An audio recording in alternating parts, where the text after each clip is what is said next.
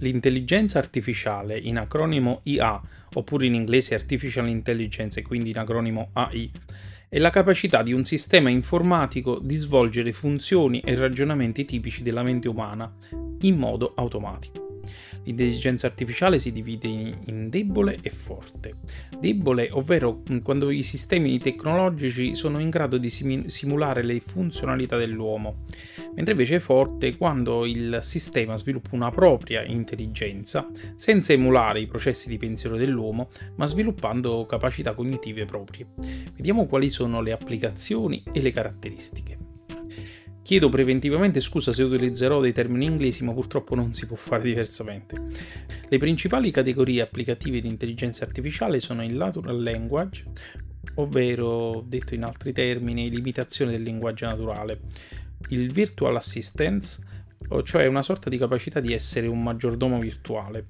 Poi c'è l'advanced machine learning, che effettua previsioni o progettazione.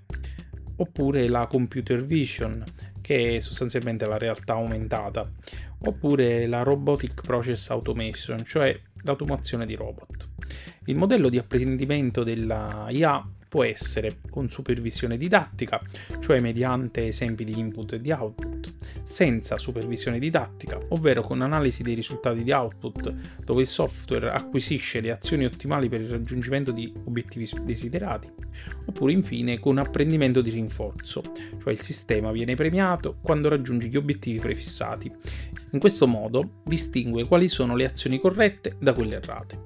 L'utilizzo di hardware a reti neurali può facilitare l'apprendimento perché non sfrutta un singolo modello matematico, ma permette una capacità computazionale più profonda e a più livelli contemporanei.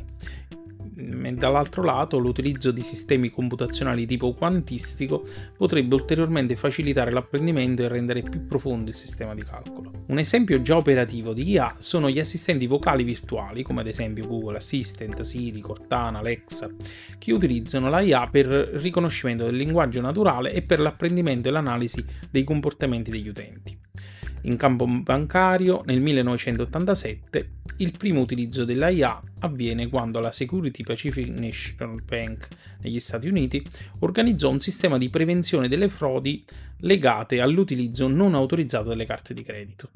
Nel campo della computer vision già sono possibili delle applicazioni in grado di analizzare variazioni di albedo per prevedere eventi non ancora visibili, ad esempio puntando una telecamera verso un angolo di un edificio, dall'analisi dell'albedo, che sostanzialmente è la luminosità di riflesso ambientale, da questa analisi è possibile riscontrare le variazioni di una persona che si sta avvicinando all'angolo. Oppure, analizzando le piccole vibrazioni delle foglie, in linea teorica si possono ricostruire i suoni presenti. Oppure è possibile sfruttare le immagini distorte provenienti da un'apertura, secondo il principio della camera oscura, per ricostruire gli oggetti dall'altra parte della separazione. L'attività di previsione dei comportamenti di acquisto può aiutare sia il marketing a progettare e ottimizzare gli interventi comunicativi, sia eventualmente a gestire direttamente le fasi di acquisto e produzione partendo da un'ipotesi di richiesta. Nel campo robotico, la intelligenza artificiale può automatizzare attività fisiche complesse con maggiore adattabilità e agilità, sfruttando il peculiare autoapprendimento e quindi permettendo una maggiore flessibilità di produzione. Stare al passo dello sviluppo di questa tecnologia permette di valutarne le promettenti opportunità. Al momento sembra ancora non arrivata ad uno stadio di sviluppo particolarmente utile, a parte gli assistenti virtuali, ma in futuro potrebbero essere alla portata di tutti. A maggio 2020 è stata rilasciata dalla società OpenAI la nuova intelligenza artificiale di nome GPT-3, che utilizza l'apprendimento profondo per produrre testo simile a quello umano. Nella A2C abbiamo fatto diversi esperimenti con questa intelligenza artificiale facendogli produrre degli articoli tecnici. Il risultato è stato promettente, ma il testo sembrava disgregato e mancava un filo conduttore, però era perfettamente leggibile. Arrivederci. Ti è piaciuto questo video? Allora, se non vuoi perdere i prossimi, cerca su YouTube A2C Salerno e clicca su iscriviti. Alla prossima!